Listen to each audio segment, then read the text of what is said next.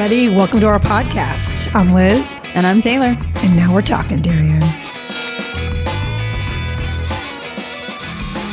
Hello and welcome. Today is June 30th, and today I am honored to bring Joe Larcheveque, the executive director of Post 53, and Ryan Genovese, the vice president of student affairs for Post 53, in to talk with us about what they do and how this operation runs.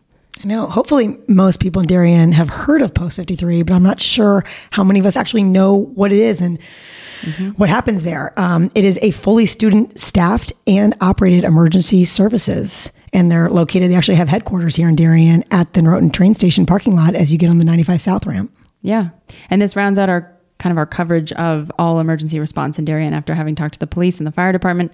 Um, I mean, this is really a great way to finish it off. These this group of young volunteers is truly exceptional. It makes Darien unique. So, right in our wheelhouse. I love that. You said it, Taylor. All right, let's bring them in. Okay.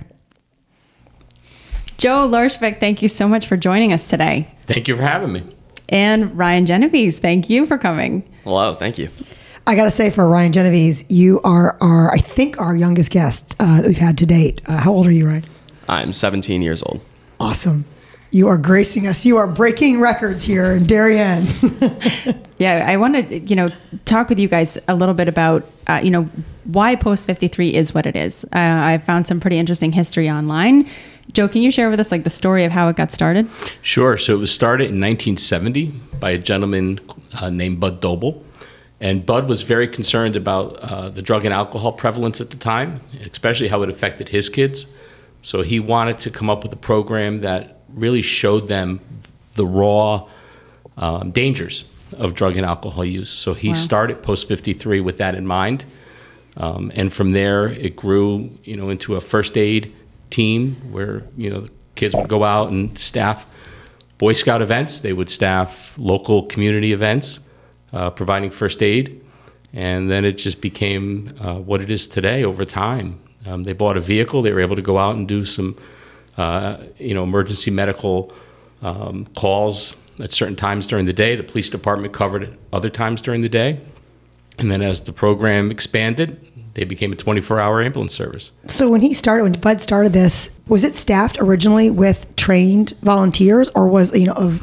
So in 1970, there was not the certification structure we have today. They were just first aid trained. They took a Red Cross first aid course, learned very basic skills, and was able to, to use those skills to help people. And then in 1973, they came up with the federal guidelines to how to train emergency medical technicians and paramedics, and uh, came up with a curriculum and textbooks to do it. And you know, from there, um, you know, as kids started to get into the program, the training got more formal. Um, then it became state certification. Um, so they had to meet all of the standards that any other emergency medical service in the state would need to meet. And could, was there an option to opt out of that, or is state required that everyone had to No, the state requires, so if you're on an ambulance and you're transporting uh, people to the hospital or providing emergency medical care, you have to be certified. Mm. But I, am so fascinated that it was born out of an interest in educating our children. Like, I, I think that's really neat, and it's clearly still at the heart of it. Like, Ryan, can you talk to us about what it's been like for you to get involved? How long have you been involved, and can you talk to us about how it works? Like, how do you get involved? So now I've been involved for about three years. Um, so you started when you were 16, 15? Yeah, you start. I'm 17 now, so I started the process when I was about 15. So when you're in eighth grade is when you start to apply, um, and then from there, if they accept your application, that's when you can join the first aid class, um, which is a couple month long program towards the summer after your eighth grade, and that's when you can get in afterwards of that. How many kids apply, and how many get through? How many get recommended to the next step? I'm not exactly sure from my year, but I know this past year we had about 80 applicants and we were only able to accept 40 into the class. Wow, 50%. Wow. So 80, 80 applicants around that are kids that are eighth graders going to ninth grade. Yes. Right. And so, that's just into the first aid class where we have to pare it down again to 20 because we only take approximately 20 every year. Wow. Um, so it's it's very competitive. I've heard it's really competitive. Yeah. So what kind of testing and what do you have to do to, to make it? So the first aid class is basically like a elongated first aid course. They don't actually get first aid certified from it, but it's just a way that we can spread out and teach them first aid while like getting a grade from them, having midterm and like final tests, while also like seeing their class presence. um, personality, and stuff like that. Interesting. Okay. Go ahead. Well, and then okay, so they, so the, t- isn't there? s- My questions always are like this. Taylor edits me out all the time. um, so they come, they take the first aid training. You kind of get to know the person. That's kind of like an basically an elongated interview process. Is kind of what you're saying, right? Yeah, exactly. Okay, and then from that process, like what what stands kids out to go to the next level, and then what is that next level? Mm, So the biggest thing I would say would be grade. Um, if you have a very high grade, that's very telling. You're obviously putting in lots of effort. Um, I would say the second thing would be your overall attitude and like presence in class when people are participating actively, uh, asking good questions, um, stuff like that. We have interviews, so how they do in that is a big thing because we have some very telling questions in our interviews. Who's interviewing and who's grading? Um, like grading the tests. Yeah. So interviews we actually held last class. So I was conducting interviews along with one of my um, friends, Jamie Santella, and then we had an adult in there as well. Um, and then we had two instructors teaching. Is everyone that kind of makes it like a future doctor? Uh, it's actually a, a good amount. Uh, a lot of people who apply for post are already interested in like the medical track, so it kind of works out like that. And sometimes you like aren't sure, but post will like make you want to go into the medi- medicine. Um, but I don't think I, I would say it's probably like three fourths will actually end up going into the medical field, which is a huge percent. But Well, I think all you guys probably go on to be like leaders or managers. I mean, Joe, talk about the fact that how do you guys get, you know, kids, essentially kids, when they're coming in who then become leaders who are now have the responsibility to train these guys to respond to emergencies. How do you get a, a kid to be as qualified as Ryan is now? So it really is a, a a three or four year long process. You know, they come in as rising freshmen. Um, they ride on the ambulance um, after an extensive amount of training just to get familiar with the equipment. What do we call certain things? Uh, what's it listened to on the radio? Um, then, as they enter their sophomore year, they take the state emergency medical technician class, and that's 180 hours. So, on top of their already pressing schoolwork, they're sitting there Mondays and Thursday nights from 7 to 10 and Saturdays, um, you know, throughout the year, learning how to become an EMT. So all the kids are EMTs and it requires 180 hours. Yes, And- minimum. Yeah, that's amazing. This might be a silly question, but who's paying for that training? So, the training, the parents uh, pay a tuition to take the class. Okay. And then after that, they become state certified after doing their state testing. And that rounds out their sophomore year. And then as juniors and seniors, they work as EMTs doing patient care on the ambulance. And then as seniors, they become uh, really the true leaders and the mentors of the underclassmen. So it's, it's always changing, um, you know, our population, but the quality is the same because they all learn from each other. I heard something cool in your training, by the way, Ryan. That like you guys, some like as part of your training, you have to stay up and do night calls and do like a twenty four hour shift. Is there something like that, or Um, so all of our shifts are 24 hours. Oh. But your first shift as a rider, I know you have to have a full shift before you can cover anybody, so you have to have a full 24 hour duty. so you're staying up through the night? Yes. I mean, you don't stay up. You you get to go to sleep. We have bunk rooms, but staying up would be cruel. Wow. But you're on call for 24 Yes. hours. Yeah. I mean, that must weed out a lot of people right there. Yeah, for sure. Not sorry, I meant to ask that as a question. Does Yeah. that weed out a lot of people? I mean, that's that's why we have to be so like the grade is most important because when you're going on two calls in the middle of the night and then you have to wake up and have like a math test the next day, Yeah. it's a little difficult. For sure. I mean, it's a commitment by the family, you know, in addition to just the, the, the student, it seems. Exactly. Um, but what an honor. Like, I would think, and I wasn't going to go down this path quickly, but I guess, you know, we're there. I- how does this affect like getting into school? It's got to be like such an incredible asset on your resume. Um, I'm not exactly sure how it's going to affect You it know, for me, yeah. but I know, I mean, all of the, uh, most of the people are like very smart that have graduated recently, and they're all going into great schools, and they all worked for it. Um, I would hope it would help just because of all the hours, but we can see. Yeah, I mean, it's such an incredible experience, and the, the learning, the volunteerism that I mean, it's so many great things rolled into one experience. I would think colleges must love that. Mm-hmm.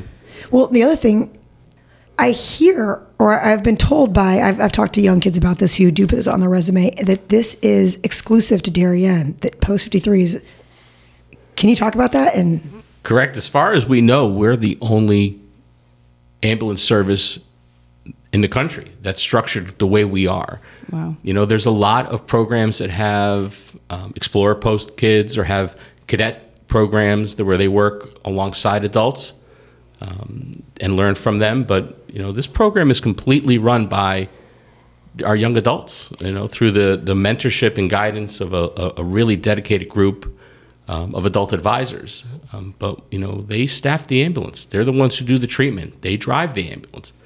They are extensively trained to do this. And then that was one of the things that I think came out of Bud Doble and what his vision was is that if you allow them the opportunity to, to step up, they will. And they've done it for 51 years. That's amazing. I know. I always kind of thought that there would be like an adult expert on board every time, but no. There is. So we have an adult on every call. Okay. Um, they respond in a separate vehicle. So they primarily make sure that everybody is safe, uh, make sure that the, the overall patient care is heading in the right direction. They're all EMTs as well. Um, so they're, they're primarily for guidance. Okay. And then, um, you know, they, they just are there to, like I said, to, to sort of make sure that everything goes to plan. can you break they- down that structure then for us? Then, like talking about like um, like staff versus volunteer versus EMT versus paramedic versus adult versus child. Can you give us numbers and where all this? Sure. So we have a, approximately 45 adult advisors. Okay. Um, and these adult advisors, like I said, provide oversight on calls. They also staff the ambulance during school days. So when the kids are in school, they will bring the ambulance to school with them, but we don't want them being pulled out all the time. So we have an adult crew that takes the first call during the school day. Okay. And this is EMTs or paramedics? These are EMTs. Okay. Um, and then all of our um, student members are EMTs um, or through the process of becoming an EMT. And how many of, of student members are there? Ryan, do you know this number? I think now it's about 84. Wow. 84 from freshmen up to seniors. Yes, we we tend to have around 20 or, or a little more per grade. Okay. Right. Yeah. And if if a child was still living in town but had graduated, are they eligible to stay on or no? They are not, sadly. Um, you give way him the that we're boot, Ryan? what the heck? After all the sleepless nights? They, they could stay as graduate reserves. Okay. Um, if- Okay. So, and many of them do come back. Okay. Absolutely.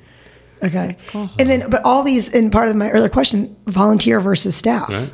Is every one of these members? So volunteer? they're all volunteer, with the exception of myself. Okay. Um, and then you talked about paramedics. So the town contracts with Stamford EMS to provide full-time paramedic coverage in Darien.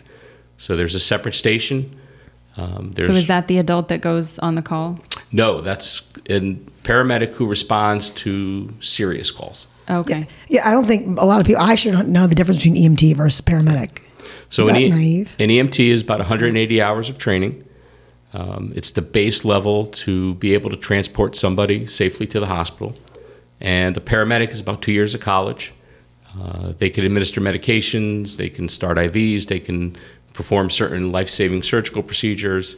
Um, so they have a much higher uh, skill set. And you're a paramedic, Joe. I'm a paramedic, yes. so if I strangle Taylor right now, you'll be able to respond in a formal, official capacity. I'll call the official paramedic to come. Maybe a psychologist is what we need at this point. okay, sorry, take us offline there. No. So going back, Steve, what, what's the relationship with Stamford and the paramedic team, and how our paramedics operate here in relation to the EMTs? Yeah, so Stamford EMS um, has always provided paramedics since 1996, but they would be um, stationed in Stamford, and then if they were needed, they would come and, and respond. So who determines whether it's a serious call and we need Stamford? So there's something called emergency medical dispatch, and when the uh, dispatcher answers the phone, they ask a bunch of questions. The, those, through those questions, they determine if Sure. it's a basic call that you know the EMTs can handle. Should a paramedic respond, and then the paramedic will respond in a separate vehicle, has all their equipment, and then will come on board our ambulance and transport with our crew. Got it. And so what's your role as the executive director? What do you do? So I maintain the overall day-to-day oversight of the operations, and it's it's a great job because the kids do a lot of the work for me. uh, but uh, you know, just making sure that again we stay compliant, we stay well trained, um, we stay well staffed and well equipped. Do you have to do um, every time you guys go on a call? Do you have to file official paperwork that goes with that? I assume so, right? Absolutely. Does that fall on you, Joe? Uh, it falls on the crew, so the, the crew will complete uh, a chart, much like the same that doctors do in the ER or nurses. You know, everything has to be documented. So we have what's called an electronic health record that is completed by the crew, and then it goes through several steps after that. You know, um, we have a QA team that reviews it and recommends changes or suggests improvements, and then I'll review it. And then once a month, we take the more serious calls and we review them as a group and talk about best practices and ideas for different, you know, modes of treatment. That's interesting. So within the, the, the kid volunteer groups, you guys have subcommittees. Yes. So once you become a um, junior, you have the option to become an officer, um, or not the option. You're chosen to become an officer. So you Who chooses you? The elected officers. Okay. Yes. And So is that what the stars on your collar are all about? Um, no, these these stars are about calls. Um, so this is just like per- good performance on a call, on a serious call. Oh. Um, so you'll be chosen, and each office is around one thing. So like we have an exteriors officer who just like keeps the exterior looking clean. We have an interiors officer. We have um, a standbys officer who organizes if the ambulance is at like a football game or hockey game, and staffs that crew, um, and just many more. Wow. How many total? How many officers total? Put you on the spot, Ryan. 20, right? I think so. I think about 20, yes. And so you're the vice president of student affairs, right? Yeah, so I'm one of the elected officers. Um, we have six, so we have the president, and then we have five vice presidents. Um, so basically, what my job is is just um, dealing and like planning all events post is related to, so like the Memorial Day food fair that just re- frequently happen. I guess not really the food fair, but the Yeah. the kind of Memorial Day fundraiser that just happened. Um, like the hall- Halloween haunted house, um, stuff like that. And then I also manage any um, like conflicts that'll occur in the membership. Oh. New scandal. Yes. Post therapist. what kind of conflicts might arise? Um, if anyone feels like they may be like getting bullied around the building or anything like that, that's what I would be dealing with. I hope that's not happening. Yes, that's hopefully that. Luckily, that is not happening. Well, you know, between actually that statement and Joe's statements about paperwork that you guys have to file, I was going to ask you, let's start your favorite and least favorite part of this job. So maybe start with your least favorite. And we might have, Uh, definitely, definitely the charts. He was right. The paperwork is. okay, okay. I wondered. Okay. Yeah. Okay. And what about your favorite part of this? Um, I love patient care, so I would say going on calls. Um, I the only like sometimes you'll be like, oh, I really want to go on a call. Like I really want to go on a call right now, but you don't have to come back and sit and write a chart. Oh, right. Do you want to be a doctor? Uh, I really thought I did um, for the like the first two years of high school, and I kind of realized that I had tunnel vision on it just because of post, and I didn't really, like wasn't really looking at all my options. And I'm thinking now that I might want to go into engineering. Oh, cool. Yeah, but almost all of my friends in post want to be doctors or nurses. That's that's neat I know that is neat. and great that you're able to step back and figure that out too. So, what is like, what's the majority type of calls you guys get day to day in a town like Darien, Connecticut? So most of the calls um, tend to be falls, elderly falls, Oh, really? uh, followed by traffic accidents, um, and then general sick calls and, and other types of, of categories. But falls are our primary response. Oh, wow. And traffic accidents mostly in town or on 95? Uh, I would say probably split. We do quite a lot on 95. So you That's guys, gotta be tough. yeah, you probably see some pretty bad stuff. Yes. And we work very well with our public safety partners. So, you know, the police department is our first responders. So they're on every call with us. Love our police department. Very helpful. They're great. And then the fire departments in town as well respond for our traffic accidents and they keep the highway safe for us when we're there and, and, and really work well. I can't believe you guys in the fire departments are all volunteers. I know. I feel so lucky we've had them all in here and they're, you know, doing such an incredible job. Thank you guys. Well, and by the way, going back to the, the falls, like my mom volunteers for At Home Darien and and that community of elderly and I, uh, the elderly community here. And I have heard that sentiment that they rely a lot on Post 53. So it's, I mean, I, I've heard praises to Post 53 for how that community feels safe knowing you guys are in town. I know, can you, do you want to speak to that at all or? No, I mean, it's humbling and it's, it, you know, it's great. And I would hold, you know, what this service does and what these kids do every day up against any EMS agency. Um, you know, they're very well trained. They're compassionate. Um, they're community focused and patient driven, and that's what you would want in anybody who would come to your house at you know your darkest hour. Right.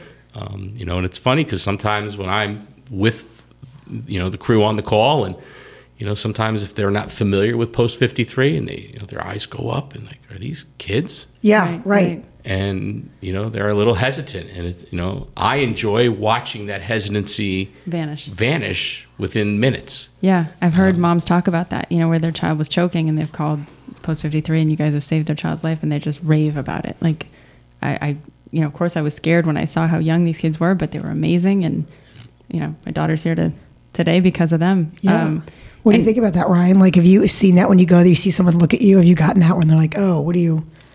Definitely, all the time. Especially because when my first years of high school, I looked like I was maybe eight years old. You're funny. okay. Uh, so I would frequently have people look at me and be like, "Are you supposed to be here?" Or like, That's hysterical. yeah. But you kind of have to like prove them wrong. That's like the part that's a little different about us or any other EMS agencies is you they kind of walk in and immediately have their respect. But um, when you're walking in as like a 17 year old kid, it's a little more. You have to like show that you deserve it. And do you relate to like you know if you to speaking to an elderly person, someone over eighty, they're looking at you. This huge disparity in age here. Yeah. How do you relate to someone like that? How do you gain their trust? Um, well, I try not to like talk to them like I'm like above them, you know, like I like act like I'm on their level, um, and then just like explain to them what's in their best interest and like why they want to do this. Like usually patients will not want to go to the hospital, so you kind of have to like get on their level and talk to them about why they should go to the hospital, um, which I would say is the biggest thing. Interesting. Well, I'm so touched when you said, you know, in your darkest hour that, you know, these kids will show up. And obviously, we've lived through our darkest hour with COVID. Um, talk to us about what that was like for both of you and your respective seats. Like, how did this affect our volunteers? Did you have staff members that got sick? What was it that were the call volumes higher? So, if we look back to January, February of last year, and as you know, the pandemic started to ramp up, and you started to hear of cases in New Rochelle, and you know, first one or two in Connecticut, um, I was nervous. You know, we're a very unique organization. We rely heavily on volunteers. Um, you know, so we started to look at what if, you know, what if we lost adult advisors? What if we lost kids? You know, what if parents didn't want them out there on the ambulance? Yeah. I mean, did some kids have to come offline?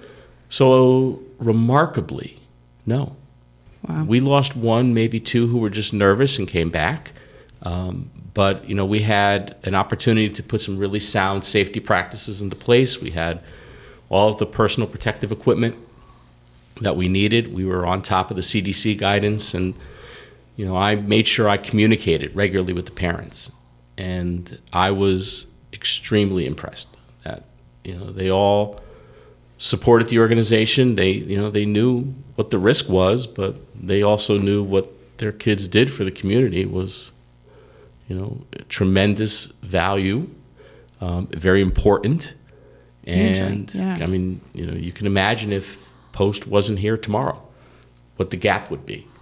I was going to ask you that. Like, what what is the, what does it look like in Darien, Connecticut, if Post fifty three were not here? Right. What no? Uh, that, what what does that look like? Do we? I mean, there, there would have to be, you know, a contracted service. You would have to have another EMS agency or a private company come in. Yeah, paid service. paid paid service, and you know, there's you know certain things you would give up. You know, about having an organization as deeply rooted in Darien as Post is. Well, does it, the majority of your of your funding comes from fundraising in town? Is is that correct? That's correct, and you know, we look at our operating budget and what it takes to run the ambulance service, and it is entirely community funded. So we're very grateful for the donations That's of the incredible. community. Yeah. That is incredible. And that you know that kind of leads well to you know how you guys do fundraise. I know this year Memorial Day was kind of a bummer, um, you know, with the selling of the food packages rather than having the fair in Tilley Pond Park. Um, but tell us about what it will be like hopefully next year. Um, and I I did not know about the haunted house, so tell us about that. Oh yeah, so the haunted house is very fun. We have um, upstairs. We have the freshmen and sophomores who are doing like face painting. Is this at headquarters? And stuff. Yes. Oh, So it's a good way for the town to kind of see the inside of our building and what it's like. So we have the freshmen, sophomores doing like games, face painting upstairs, And then downstairs we have the juniors and seniors in like very scary costumes and like fake blood in our haunted house in our garage, which is actually very scary. Wow. Like, can you bring like a, a four year old to this or? We have levels. So we have like a Oh. yeah, super scary if you want to go through that, and then we have an easy one. Oh, how cute. And so, and the primary purpose of this is to fundraise. Is Yes. that- I mean, I, I mean, it's it's it, I mean I would say to fundraise and also kind of at the same or even higher would just be to like introduce the town to post and like kind of all the new people coming in so they can see what it is because it's definitely better if you're more aware of like what's going on than if like you're in an emergency and you see 16 year olds walking in to help you and you have no idea why. yeah. So is that where most of the fundraising comes from? Are those two events, or is it year-round solicitation? We do an annual appeal that starts in the fall. Okay. um, which is our, our largest fundraiser, is to just get out there and, and appeal to the community. And, and our events are the haunted house, the you know the food fair was always a staple in Darien, and unfortunately we couldn't do it last year. This year we modified it with the food packages, which was great. Um, we have a tremendous fundraising team that works on this, and and like I said, it's it's really important because you know we don't ex- we don't charge for our service, which is rare nowadays Yeah. What's your annual operating budget? about four hundred and fifty thousand dollars a year. So you raise that privately. We raise it privately. That's so cool. That's It's amazing. amazing. That is really cool. And there's other ways you're engaged with the community too. Like I know you guys do training for CPR, and I saw on your website "Stop the Bleed." I'd never heard of that. Um, can you tell us about some of that training you offer? Yeah. So Stop the Bleed came out of the uh, tragedy in Newtown, Oh, um, and you know they had a um, a group of you know healthcare and public safety professionals from around the country came together in Hartford and said, you know, how do we prevent this? Um, you know, and if it does happen, how do we prevent people from dying while we're waiting to you know get into the building? So one of it was Stop the Bleed program was to teach people very basic techniques of how to you know stop someone from bleeding. So it's tourniquet use, it's you know applying bandaging correctly, um, and it's turned into an opportunity for Post to go out there and share that information with with the community. And it's important because you know we teach CPR, and, and CPR is a life saving skill, but you're much more likely to come upon somebody who's cut their leg um, than you would somebody whose heart has stopped. really? Okay. You know, and you can make an equal difference in both. What have since I've never heard of it? Like, how do you find one of these classes on Stop the Bleed or or CPR? So we offer them uh, throughout the year. Again, with the pandemic, it's been a little challenging, uh, but we're starting to ramp that back up again. And then we do it for any group or organization who's interested. We can come to them and, and teach them as well. Wow. So citizens can just reach out to you guys and schedule something. Yes. Okay. I was going to ask that too. Yeah. So people who are, are wanting to like learn more in general about the program, if they have kids that want to apply, if they want to fundraise, if they want to take a class, like where, where do you send everybody for this information? So they can go to the Post website, which is post53.org. Okay. And then there's a tr- whole training section that describes what we offer um, and an email link to get more information. And you also do stroke awareness, right? We do. Which is really interesting because I mean I don't know a lot about that either. Like some, I should take all your classes. um, so given like the difficulties of this year with not having the Memorial Day food parade, whatever, are you on track to raise what you need this year? So we are. Um, we're we're very fortunate last year with the pandemic. I think a lot of the community stepped up and realized Okay, good. that you know we needed a little extra support. Good. The personal protective equipment cost was significant. Yeah. Uh, the safety uh, procedures we had to put in place. So you know we were very very happy that the community really you know was quite generous. Um, This town is incredible. it is, and and this year as well. You know, we've we're not seeing obviously quite the pandemic uh, response, but you know we're right on track with where we've been in the past. Um, so the community continues to support this organization. I'm glad to hear it. Yeah, it's great. Well, that's kind of actually, that's a, a great segue into what I was going to ask you because you are a trained param- paramedic. You've worked, you know, all over the place and taken many jobs, and you've chosen to come and work here in Stamford. I mean, sorry, work here in Darien. Um, Used to work in Stamford. Used to work in Stamford. Sorry, that's why. Um, can you just give us a brief history on like on what you did before and why you chose to come here? Sure. Um, it's an interesting story. I was um, became a paramedic in 1989, um, and I worked in primarily urban settings So I was in New York, I was in Bridgeport for a while, came to Stamford um, in 1992, became a deputy chief uh, while I was there. Um, in 1996, that's when Stamford started the paramedic intercept agreement with the town to uh, respond from Stamford when Darien needed help. And I was asked to come over to Post and do a little orientation to you know what paramedics are and show them some of our equipment. Um, so I went there on a Wednesday night, and uh, two things happened. One, I was extremely impressed. I only knew of the program, You had heard of the program. heard though. of it, and but never really had an involvement. So I was very impressed to see a room full of high school kids, and had the same reaction probably everybody had when they first saw it. Like, what is this? um, the second thing that happened was I met my future wife that night. No. Oh my gosh. I did. So she was an Meant adult advisor at the time, and um, Awesome. shortly after we started dating. So that was sort of solidified my uh, respect and involvement in Post 53. Way to close the deal, Joe. No, you're not kidding. so after that, That's the I- kind of man we want on our staff. deal closer. That's right. Uh, but I continued to get involved, and I did all, a lot of their training. I did a lot of their quality assurance. Um, you know, through my role at Stamford, I was able to do a lot of work for Post.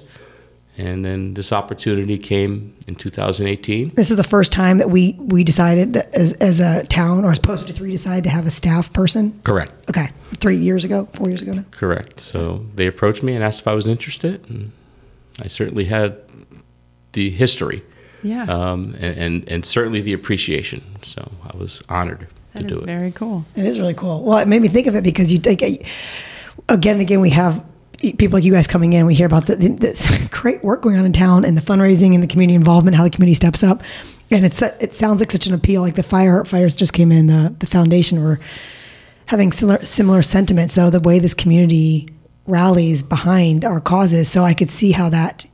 As an I haven't been an outsider coming in now, feeling that if that was Oh, it's palpable. It's an amazing, amazing community. Mm. So Ryan, you're a senior.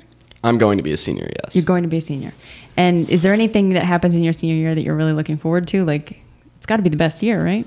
Yeah, um, it's definitely nice because every year you're kind of trying to like prove something in post and like you're really working your butt off to prove something. So like EMT class, you're working your butt off in that. The year after that is when like right the year before you become EOs, the vote the elections to become EOs. So I was really trying to work hard to become an EO, which luckily I was able to get my position. And then this next year, it's kind of like I can relax. I'm not trying to like prove anything, and I can just do my job, um, be on duty because I love being on duty. Um, yeah. Wow. now. Do you have a girlfriend that you've met at Post 53 too, Ryan? I do not. okay. Is this a theme? I just want to make sure. Emergency service slash dating site. There's a reality show somewhere in there, I think. Liz always knows how to make this scandalous. I got excited. Too funny. Oh my gosh. Well, I mean, thank you both. I, I'm so grateful for your time today and for all you're doing for our community. I mean, this is an incredible um, demonstration of you know this what makes this town great. I am. I mean, I'm so grateful on behalf of my children that might need you someday, or myself. Um, thank you, thank you for coming in and for everything you do. Well, thank you for having us. Yeah, thank you.